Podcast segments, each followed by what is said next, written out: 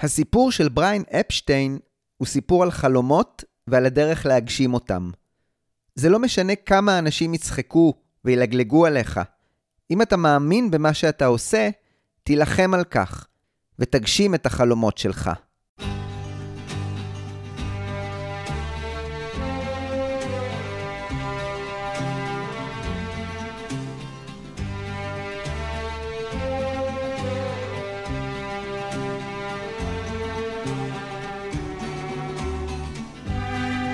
היי, שלום. אני נרגש להתחיל בפודקאסט ביטלמניקס את מיני הסדרה החדשה על בריין אפשטיין, המנהל האגדי של הביטלס, או הביטל החמישי.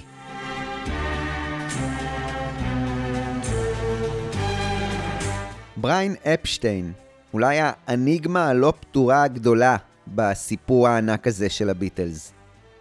מצד אחד, הבחור הצעיר שלקח על עצמו לנהל להקה ללא שום ניסיון מקדים נגד כל הסיכויים, רק כי הוא נכבש על ידי מה שראה על הבמה במועדון הקאברן.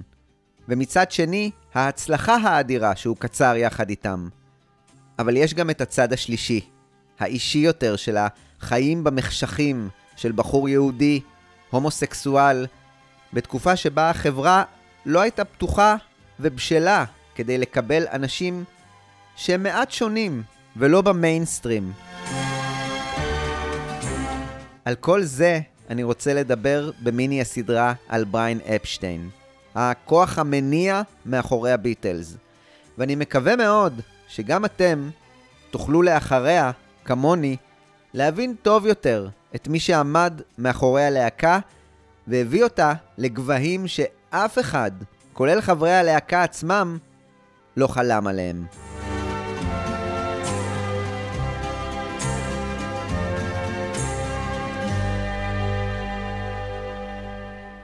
מיני הסדרה הזו מתחברת ישירות לסדרה מריבולבר לפפר. שם ראינו איך הכוח וההשפעה של בריין על הביטלס הלכו והידלדלו.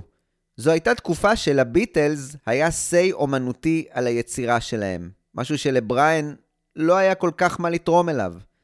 אבל הם הלכו ופלשו גם לטריטוריה של בריאן, והתעניינו יותר ויותר באספקטים האדמיניסטרטיביים של הלהקה, כמו למשל סיבובי ההופעות והשקעות כלכליות, והתמרדו יותר ויותר לדברים שבריין עשה עד כה, והביאו אותם לתהילה הגדולה שממנה הם נהנו וסבלו גם יחדיו. בריין אפשטיין לא רק ניהל את הביטלס, בריין אפשטיין אהב והאמין בביטלס, וזה היה ההבדל הגדול משאר מנהלי הלהקות. רגע לפני שאתחיל את מיני הסדרה הזו, בואו נשמע את הביטלס מדברים על בריאן, אי שם בינואר 1969, הקר והמנוכר, במהלך פרויקט גט בק. Ever since Mr. Epstein passed away, it's never been the same.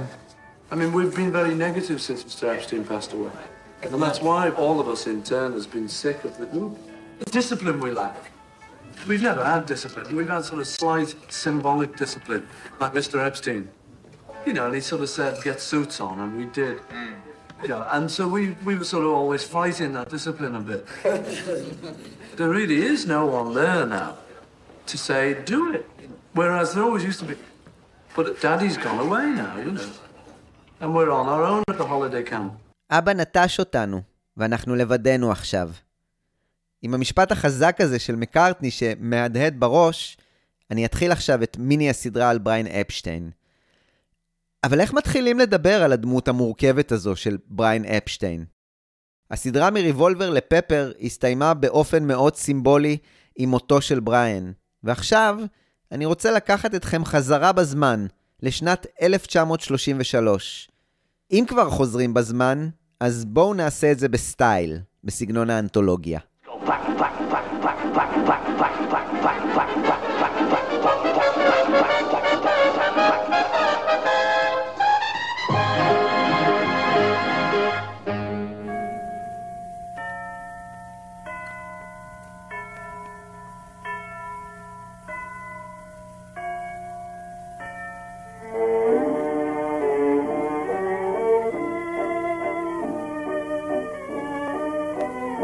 בשישה בספטמבר בספטמבר 1933 נישאו מלכה היימן בת ה-18, או בכינוי שלה קוויני, והארי אפשטיין, בן ה-21.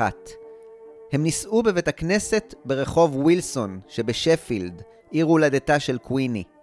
החתונה הזו איחדה לא רק את בני הזוג, אלא גם שתי משפחות שעסקו בתחום הרהיטים. הארי עבד אצל אביו, אייזיק, בחנות הרהיטים שלו, שהוא פתח ב-1901 בליברפול. ההישג הזה היה אדיר עבור מהגר מפולין שהגיע חסר פרוטה לאנגליה. למשפחת היימן, המשפחה של קוויני, הייתה חברה לייצור רהיטים, חברת שפילד קבינט, שהצליחה מאוד, והרהיטים שלה היו נפוצים בחדרי המגורים בבתים הבריטים. כבר מנעוריו, הציפייה מהארי הייתה להצטרף לאביו אייזיק ולהקדיש את עצמו לעסק המשפחתי. לכן, מיד לאחר החתונה, קוויני והארי עברו להתגורר בליברפול. לאור ההצלחה של הארי בעסקי מכירת הרהיטים, הם עברו לבית מרווח בפרברי צ'יילד וול, בדרום ליברפול.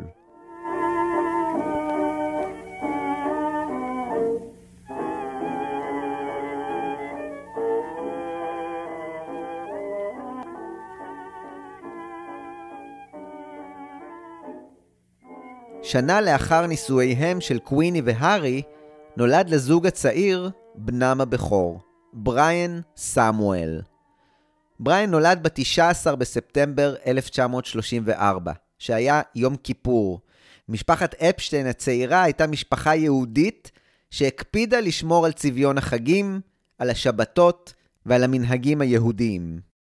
כשבריאן היה בן חצי שנה, נשכרה אלמה ג'ונסון, נני במשרה מלאה, לחיות עם משפחת אפשטיין, שנחשבה למשפחה עמידה, ואכן, הבית ברחוב קווינס דרייב היה נוח מאוד, והכיל חמישה חדרי שינה, שני חדרי אמבטיה וגינה גדולה.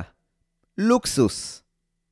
עלמה סיפרה שכבר כפעוט, בריין נראה נחוש וחובב מאוד היגיינה. כשהוא שיחק בגינה והתלכלך, הוא מיד רצה להתנקות. כשבריין היה קרוב לגיל שנתיים, נולד אחיו הצעיר, קלייב ג'ון.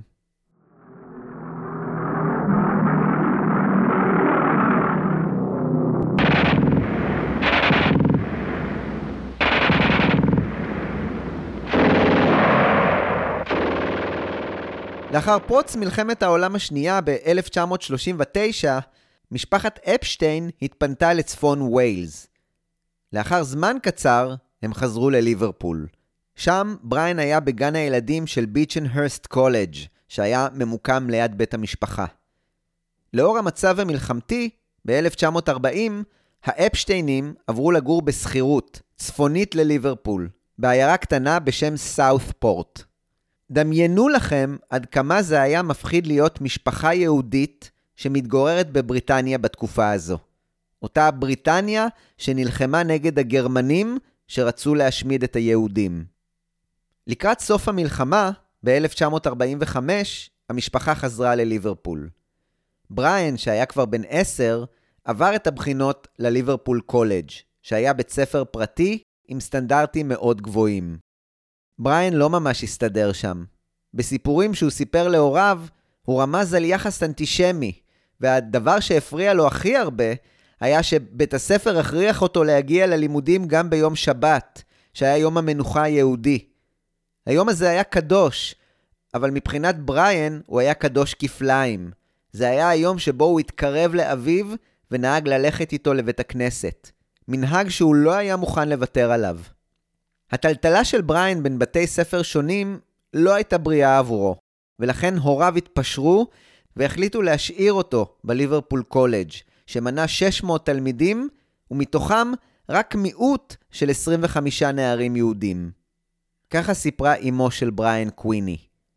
הם היו כל כך נחושים שם בבית הספר, ועשו רעש גדול סביב השבת, וחשבנו שלמען בריין עדיף שהוא ילך ללימודים ביום הזה.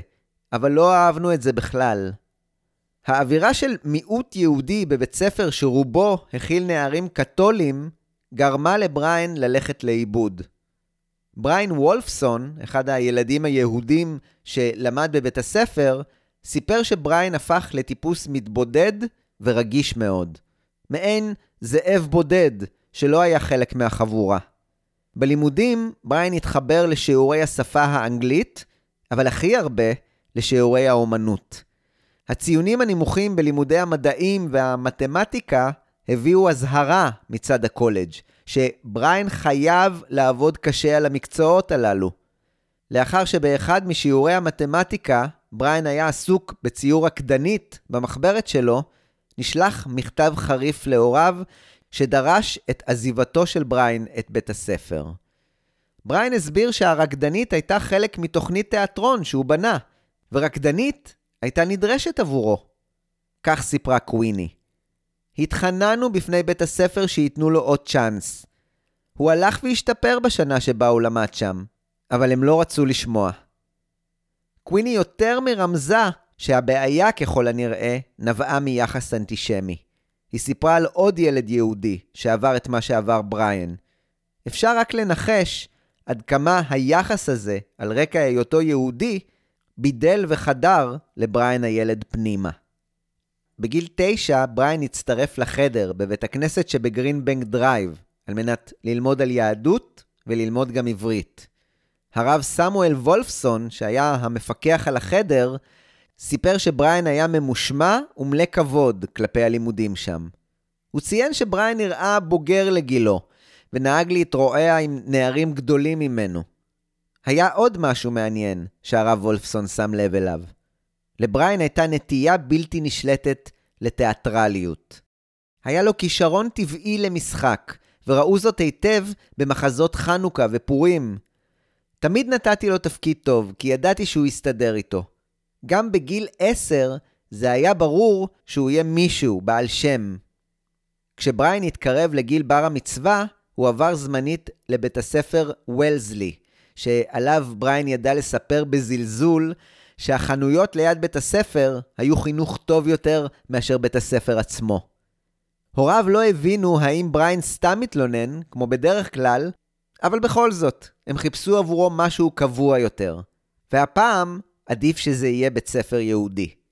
הם חיפשו במגזין ה-Jewish Chronicle השבועי, ומצאו את בית הספר ביקונספילד, שהיה ממוקם הרחק הרחק, דרומית ללונדון, בעיירה קטנה בשם פרנט, שבמחוז סאסקס המזרחי. הלימודים שם עלו 180 פאונד לשנה. הון תועפות, אבל לא הייתה ברירה. קלייב, האח הצעיר של בריין, התעקש גם הוא להצטרף לבריין וללמוד שם. קוויני שלחה אותם לשם, אבל הייתה הרוסה מזה. שני הבנים היקרים שלה לא היו עכשיו בבית. במהרה הצטרף לשניים גם השכן היהודי מלקולם שיפרין, שאביו היה יצרן רהיטים ונהג לעשות עסקים עם הארי, אביו של בריין. בבית הספר החדש, בריין התחבר לדברים שעניינו אותו. הוא התחבר לשיעורי האומנות ולשיעורי הדרמה, ואהב מאוד לרכב על סוסים, מה שגרם להוריו לרכוש סוס שימתין לו כשהוא מגיע לחופשות בליברפול. שם בבית הספר היהודי ביקונספילד שבפרנט, בריין גילה להפתעתו ליברליות ופתיחות כלפי המנהגים היהודים. לא הייתה הקפדה יתרה על כך. יחד עם כך, הוא גילה קשיחות משמעתית מאוד גדולה. הליברליזם היהודי עבור מי שהגיע מבית מסורתי ששמר על חוקי היהדות, הכניס את בריין לקונפליקט ובלבול, וכשהוא היה בחופשות בבית, הוא הפך לאדוק יותר, ולא הרשה להוריו לנסוע או לעבוד בשבת. בחדר, הרב שמואל וולפסון הבין שעם כל הליברליות הזו בביקונספילד, מלמדים את בריין את הפרשה הלא נכונה עבור בר המצווה שלו. הוא החליט ללמד אותו במהירות את הפרשה הנכונה, וגילה שבריין התעלה על עצמו. בבר המצווה שלו הוא היה קצת שחקן, הוא נהנה להראות לכולם שהוא איש השעה. לאחר העלייה לתורה של בריין בבית הכנסת, נערכה מסיבה עבורו בחצר ביתם של משפחת אפשטיין עם מאות מוזמנים, ובנאום שלו בריין הפגין את כישורי המשחק והודה בהתרגשות להוריו באופן הכי דיפלומטי שיש, על העידוד והתמיכה שלהם. לאחר שנתיים בביקונספילד, שבהן בריין היה יחסית מרוצה, בכל זאת, המשמעת הקפדנית בבית הספר שברה אותו. כל הבנים בבית הספר קיבלו יחס נוקשה מאוד, ולפעמים על גבול הסדיסטי, עם הקאות והצלפות לכל מי שלא התיישר עם משמעת בית הספר. עכשיו, כשבריין עמד בפני בית הספר התיכון, הוא רצה מאוד להמשיך עם לימודי הדרמה והאומנות. הציונים הנמוכים שלו בכל שאר המקצועות היוו בעיה. זה היה קשה למצוא מוסד לימודים שיקבל אותו, ולכן הוריו פנו לבתי הספר הציבוריים. גם לשם היה קשה לבריין להתקבל. בסופו של דבר, בריין הצליח להיכנס ל-Wrecking College, שהיה ממוקם דרומית לליברפול וצפונית לברמינגהם. שם הוא החל את לימודיו ב-1948. ב-Wrecking College בריין התחבר עם בריין אחר, נער בשם בריין ג'ונסון. כנערים צעירים, העיסוק במין החל להיות מאוד נוכח בחייהם. כשקלייב, אחיו הצעיר, הגיע ללמוד שם, בריין לקח אותו לשיחה, ושני הבריינים הסבירו לקלייב הצעיר על עובדות החיים. סקס כמובן היה טאבו בבית הספר, אבל בריין ג'ונסון סיפר שהמשמעת המוקפדת והעובדה שהם לא יצאו מגבולות בית הספר לשום מקום אחר, גרמה לתופעה לא רצויה אחרת מבחינת בית הספר. הייתה מידה מסוימת של פעילות הומוסקסואלית שם. הרשויות היו ערים לכך וניסו לדאוג שהנערים הבוגרים יותר לא יתערבבו עם הנערים הצעירים במעונות, והם ניסו לפקוח עין כל הזמן.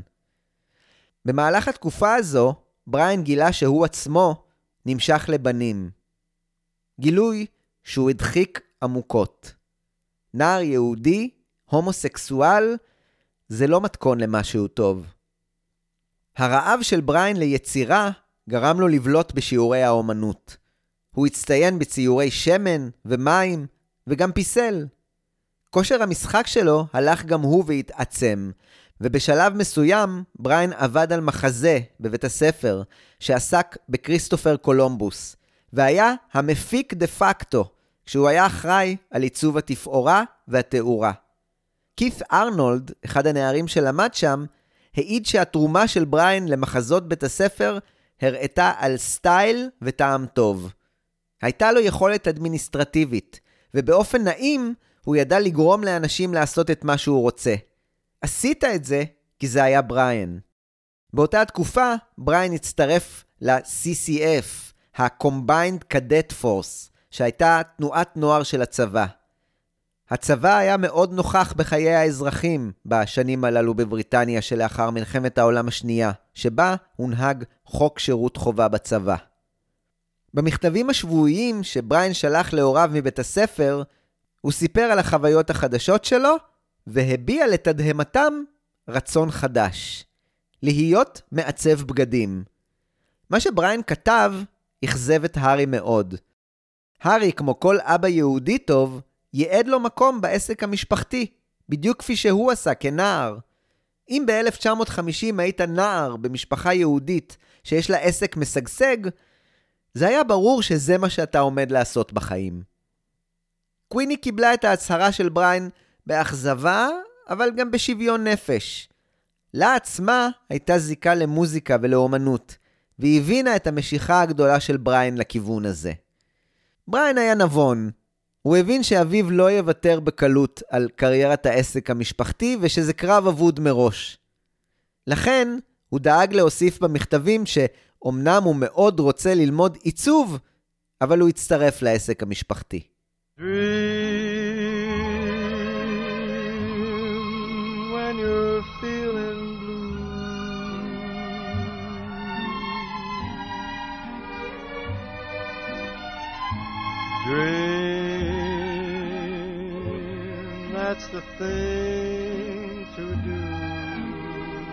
בשנת 1950, בגיל 16, בריין הפנים שאין לו מה להמשיך את לימודיו אם העסק המשפחתי הוא מה שיועד עבורו, והוא החליט לעזוב את בית הספר. בספטמבר 1950 הוא התייצב בחנות הרהיטים I. אפסטיין Sons, שנוהלה על ידי סבו אייזיק ואביו הארי, ברחוב וולטון שבליברפול. חנות שהייתה ממוקמת בנורת אנד של העיר, הקצה הצפוני. לחנות הזו הייתה צמודה חנות נוספת, נספח לחנות הראשית. חנות שנקראה North End Music Store, או בקיצור, NEMS. חנות שאייזיק רכש שנים קודם לכן כדי להרחיב את עסקיו, ובה הוצאו בין היתר פסנתרים ודפי תווים למוזיקה.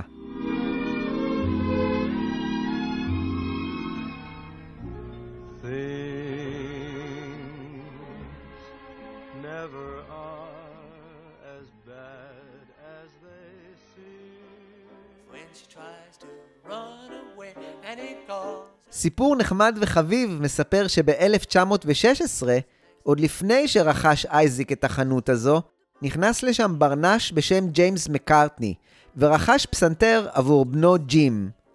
הפסנתר הזה הגיע מאוחר יותר לרחוב פורטלין 20, שהיה ביתו של ג'ים, ועליו ניגן גם הבן הבכור שלו, פול, הנכד של ג'יימס, ועליו פול כתב את השירים הראשונים שלו.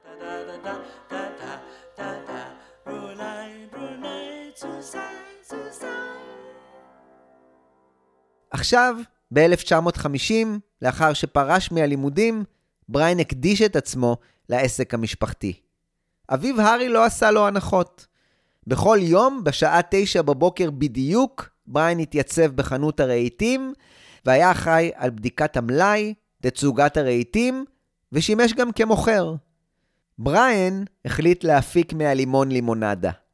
הוא השתמש ביכולות המשחק ובקסם האישי שלו כדי לקדם את מכירות הרהיטים ללקוחות. מהר מאוד אביו הבין שבריין הוא נכס לחנות, ושהוא ככל הנראה עשה את ההחלטה הנכונה לשלב אותו בעסק. גם יכולת העיצוב של בריין באה לידי ביטוי. הוא שדרג את תצוגת הרהיטים בחלון הראווה, והפך אותו למעין סלון ביתי, שבו הרהיטים אורגנו באופן טבעי. מי שלא אהב את העיצוב החדש, היה הסבא אייזיק, שהיה מקובע בשיטות התצוגה והמכירה הישנות. אביו של בריין, הארי, כן ראה את הניצוץ ואת הפוטנציאל הגלום בבנו, והחליט לאחר שנתיים של עבודה בחנות, לשלוח אותו לחצי שנת התמחות כאיש מכירות בחברה אחרת, ב Times Furnishing, שהייתה ממוקמת ברחוב לורד, בליברפול. שם הכישורים של בריין התקבלו בברכה, ובריין בן ה-18 התלבש בהידור ועשה רושם אדיר על הממונים עליו. הוא החל ללמוד צרפתית וספרדית, והארי, אביו, קיבל דיווח על ההצלחות של בריין שם. הוריו חשבו שהנה, בריין עלה על מסלול ההצלחה. אבל הקונפליקט בתוכו רק הלך והתעצם. חיי החברה של בריין הלכו ופרחו. הנער יפה התואר, שהיה לבוש בקפידה במיטב החליפות של מיטב החייטים, הפך להיות פופולרי בקרב הבנות. בריאן התחבר עם רקס מקין, השכן של משפחת אפשטיין. עורך דין יהודי שהיה גדול ממנו בשמונה שנים, והפך למעין אח גדול עבורו. מקין חידד את התקופה הזו שעברה על בריין בן ה-18. בריין היה מאוד אומנותי, עם מזג טמפרמנטי, קצת מעופף וקצת ראוותני. הוא לא התאים לרקע שהוא בא ממנו. זו הייתה הטרגדיה. הוא היה אדם רגיש להפליא, ובאופן מוזר ואיזוטרי שידרנו על אותו התדר. הארי, אביו של בריין, לא היה הכי אינטלקטואלי. הוא היה נחמד ואדם אוהב, אבל הוא לא יכל להבין שהוא ובריין לא היו דומים. גם הארי וגם קוויני היו אנשים טובים, אבל קשה היה להם להבין את בריין. בריין התנגד לרקע שלו. הוא היה אדם מאוד מוכשר, אבל הוא לא התאים לחברה. בתקופה הזו הוא שתה יותר מדי. אני חושב שזה ניחם אותו.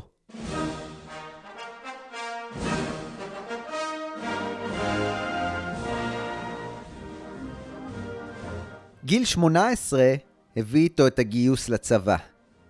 בריין הגיש מועמדות לחיל האוויר המלכותי, אבל נדחה.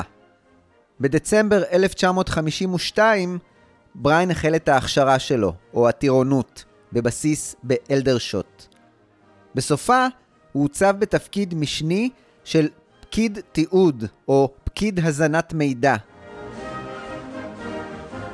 בריין ניסה לגשת לקצונה, אבל נכשל במבחנים. כל זה גרם לו לפתח רגשות מעורבים לצבא. מצד אחד, כמו בבית הספר, הוא תאב את המשמעת הנוקשה ואת המאמץ הגופני.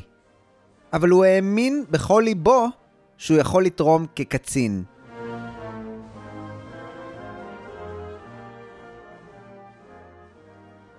בסופו של דבר, הוצב בריין בתפקידו כפקיד תיעוד בלונדון. לונדון, העיר הגדולה, הייתה המקום המושלם עבורו. קודם כל, הדודות והדודים שלו התגוררו בעיר, וכטיפוס מאוד משפחתי, בריין יכל לבקר אותם פעמים תכופות ולהשתתף בארוחות השבת אצלם. הדבר השני היו התיאטראות.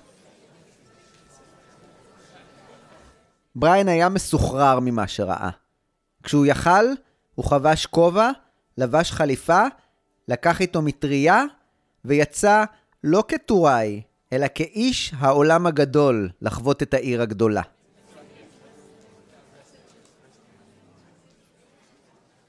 ערב אחד, לאחר ארוחת השבת אצל בני משפחתו, הוא חזר לבסיס, ושני טוראים טעו לחשוב שהוא קצין. הם מיד נעמדו והצדיעו לו. קצין אחר שהיה בתפקיד ראה את המתרחש, ומיד אמר לבריין שלמחרת בבוקר הוא ידווח על כך שהוא התחזה לקצין. התלונה הזו הולידה כדור שלג, שבסופו בריין נשלח לבדיקות רפואיות ונפשיות. במהלכן ראה הרופא את בריין חסר סבלנות ומותש מכל מה שהוא עבר. בסופן של הבדיקות נקבע באופן חד משמעי. טוראי בריין אפשטיין לא מתאים מבחינה רגשית ומנטלית לשירות בצבא. בינואר 1954, בריין בן ה-19 שוחרר סופית מהשירות הצבאי. בריין המובס חזר הביתה לליברפול. חוסר הכיוון בחייו ברגעים הללו גרם לו לשקוע במוזיקה.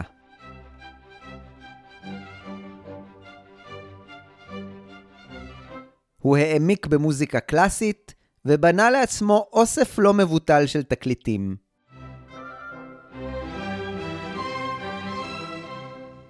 המשיכה של בריין למוזיקה נתנה להארי רעיון. מדוע שהם לא ימכרו תקליטים בחנות הנספחת לעסק המשפחתי, בנמס? ומי יכול להתאים באופן נהדר לעסוק בכך? בריין! זה יהיה טוב עבור כולם. עבור בריין זאת תהיה הסחת דעת נהדרת מהחוויה הצבאית האומללה שלו, ועבור הארי זה יקדם את החנות הצדדית הזו. הרעיון הזה של הארי הניב פירות מהר מאוד. בריין היה נלהב מתחום האחריות החדש שלו, וקוויני אמרה להארי שהיא תמיד ידעה שהעין האומנותית של בריין תניב משהו טוב.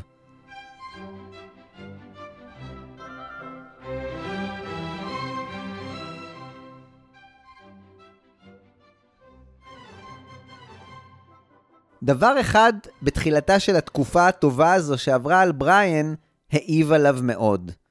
מאז ימי ביקונספילד, הוא שמר את היותו הומוסקסואל כסוד גמור. כדי לשחרר את העול הזה מעליו, הוא היה חייב לשתף את משפחתו בכך. זה לא עומד להיות קל. הוא בחר בערב שבת, שבו כולם היו נוכחים. אביו הארי, אמו קוויני ואחיו קלייב. לאחר סעודת השבת, הוא שיתף אותם בסוד הגדול. קוויני רצה אליו וחיבקה אותו. בריין נמלט לחדר השינה שלו, כשהוא משאיר מאחוריו את בני משפחתו ההמומים. בעיקר אביו, שלא היה לו מושג קלוש איך לנהוג בחדשות שהוא קיבל, בניגוד לקוויני, שהיו לה את החושים האימהיים המחודדים. הארי כעס וזעף על העיסוק בעניין הזה, ובמין באופן כללי, ולכן קוויני הייתה האוזן הקשבת של בריין בימים שלאחר מכן. והאימא והבן התקרבו מאוד.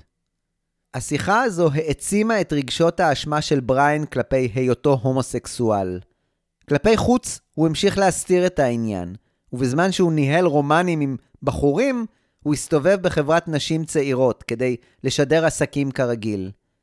צריך לזכור עוד משהו חשוב מאוד.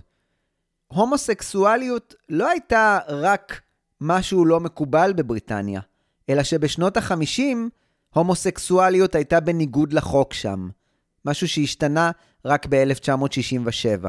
I know more It has made me mad. I say, there will be no more marriages. Those that are married already, all but one, shall live. The rest shall stay as they are. To a nunnery. Go.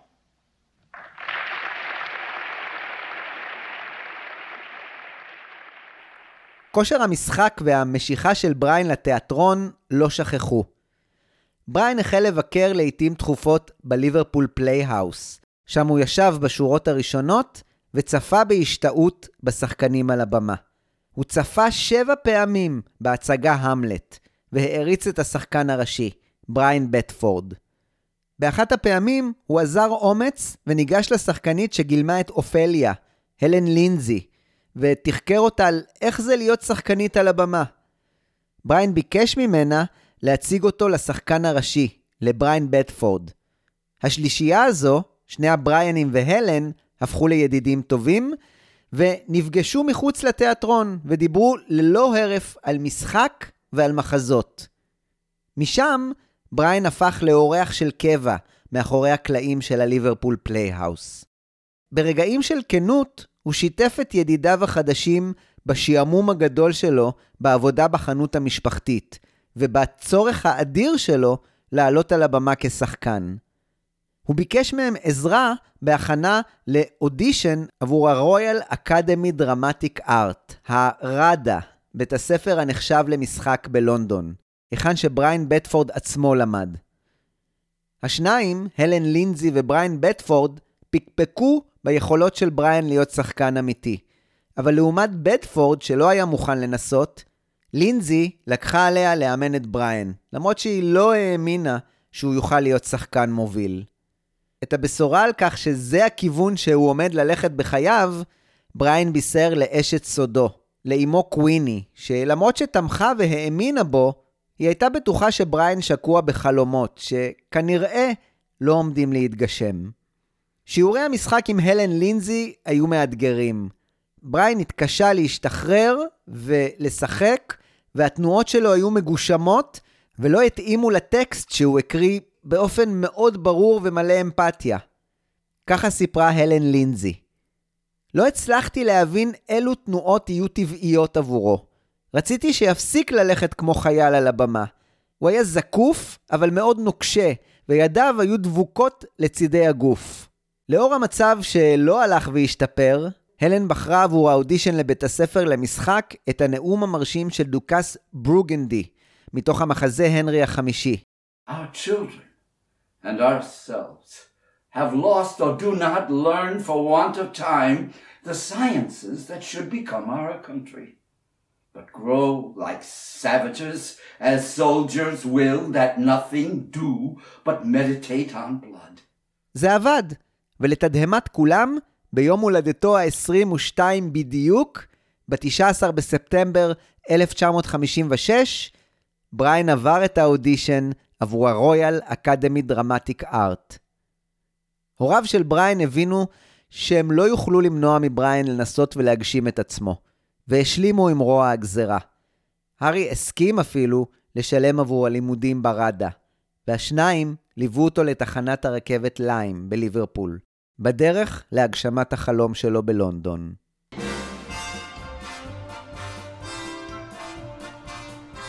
במכתב שבריין כתב לקלייב, אחיו הצעיר, קצת אחרי שהוא הגיע לאקדמיה למשחק, אפשר להבין שרגשות האשמה על כך שהוא לא השתלב בעסק של אביו, ושקלייב כנראה כן עומד לעשות זאת, עדיין העסיקו אותו.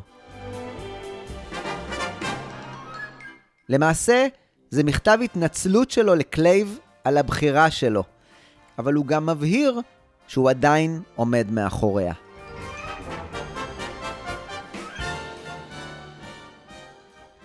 קלייב היקר, אני מאוד מצטער על כך שאתה מרגיש שאני עושה את הדבר המוטעה. אני רוצה שתבין שעם הידיעה עד כמה אבא ואימא יהיו מאושרים עם השתלבותי בעסק, אני אקריב את האמביציות שלי ואחזור מחר, אם הייתי יודע על פתרון שיגרום לי ולאבא לעבוד יחד באופן שמח ומאושר. זה נראה שאין שום דרך לכך. אני מקווה שבסופו של דבר תרגיש טוב עם זה. שלך, בריאן. בבית הספר למשחק, הנבואות של ידידיו השחקנים הלן לינזי ובריין בטפורד התממשו. בריין לא הצליח להתעלות כשחקן, בטח כשסביבו היו הכישרונות הכי גדולים שרצו להיות כוכבים בכל מחיר. ככה סיפרה השחקנית ג'ודי קול, שלמדה יחד עם בריין. אני לא יכולה לומר שהוא היה רע כשחקן. הוא היה נכון ולבש חליפה בזמן שהאחרים היו לבושים באופן מרושל יותר. הוא לא היה מוחצן, אפילו קצת ביישן, יותר טיפוס של מנהל בנק. הוא גם לא נראה הומוסקסואל לגמרי, כמו ששאר הבחורים נראו. היכולת של בריין להסתיר את המשיכה שלו לגברים גרמה לו להתחבר עם אחת הסטודנטיות, ג'ואנה דנהם, בת ה-20. השניים הפכו להיות בני זוג, כשבריין כמובן הסתיר ממנה את המשיכה שלו לגברים. בין שעות הלימודים, בריין שקע במשרה חלקית בחנות ספרים, והתוודע בפעם הראשונה למוזיקה מסוג חדש.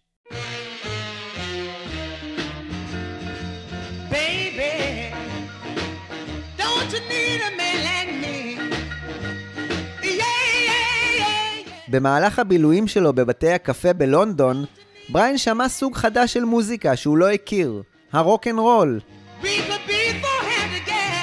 במיוחד מצא חן בעיניו הקול של אחד שכינה את עצמו ליטל ריצ'ארד. למרות שבריין סלד מאוד מהשימוש במילה baby בשירים. זה נראה לו אינפנטילי.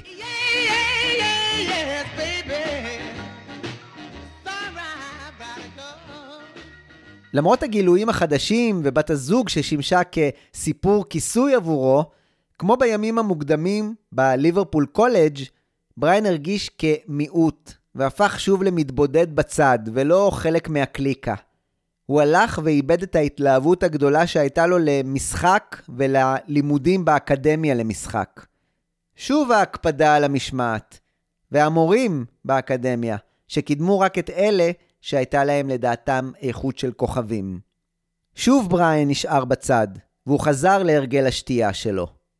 העובדה שג'ואנה כן הצליחה להתברג בבית הספר כבעלת פוטנציאל למשחק, אולי החריפה את ההתנהגות של בריין. התנהגות שגרמה לה לחשוב פעמיים האם כדאי לה להיות בזוגיות שכזו. השיא הגיע במסיבה שנערכה אצל בן דודו של בריין, פיטר, שהתגורר בלונדון. למסיבה הזו, בריין הזמין את ג'ואנה להצטרף אליו. ג'ואנה סיפרה שבריין הביא איתו בקבוק וויסקי והתהלך שם שיכור ומתנדנד. הוא השתכר במסיבה והייתי מפוחדת, כי משהו בו השתנה. הוא רצה להסיע אותי הביתה, אבל לא הרשיתי לו. היינו מתרסקים לחתיכות. חזרתי במונית וחשבתי שיש לו בעיה. ההתנהגות הזו בהחלט הרחיקה אותי ממנו.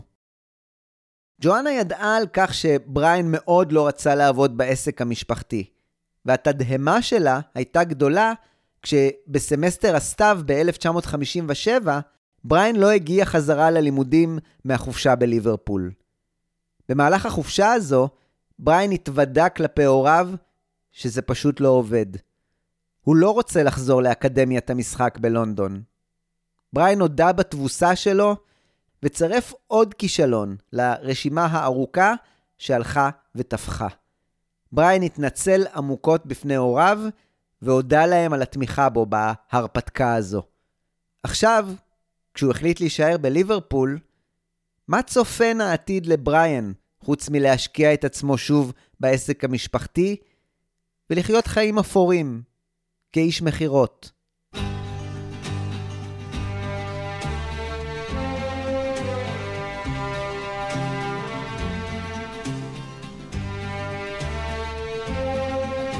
תודה שהאזנתם לפרק הראשון במיני הסדרה על בריין אפשטיין. בפרק הבא בביטלמניקס, פרק 2 בסדרה "אתה חייב להסתיר את אהבתך" על בריין אפשטיין. אתם מוזמנים לכתוב את דעתכם על הפרק בכל פלטפורמה שתרצו. בדף הפרק בספוטיפיי, שם גם תוכלו לדרג את הפודקאסט ולענות על סקר בנושא, בפייסבוק, בקבוצה או בדף של ביטלמניקס, או בבלוג. אני הייתי אורי קואז, תודה רבה שהאזנתם לפרק הזה. ניפגש בפרק הבא בביטלמניקס. ביי ביי.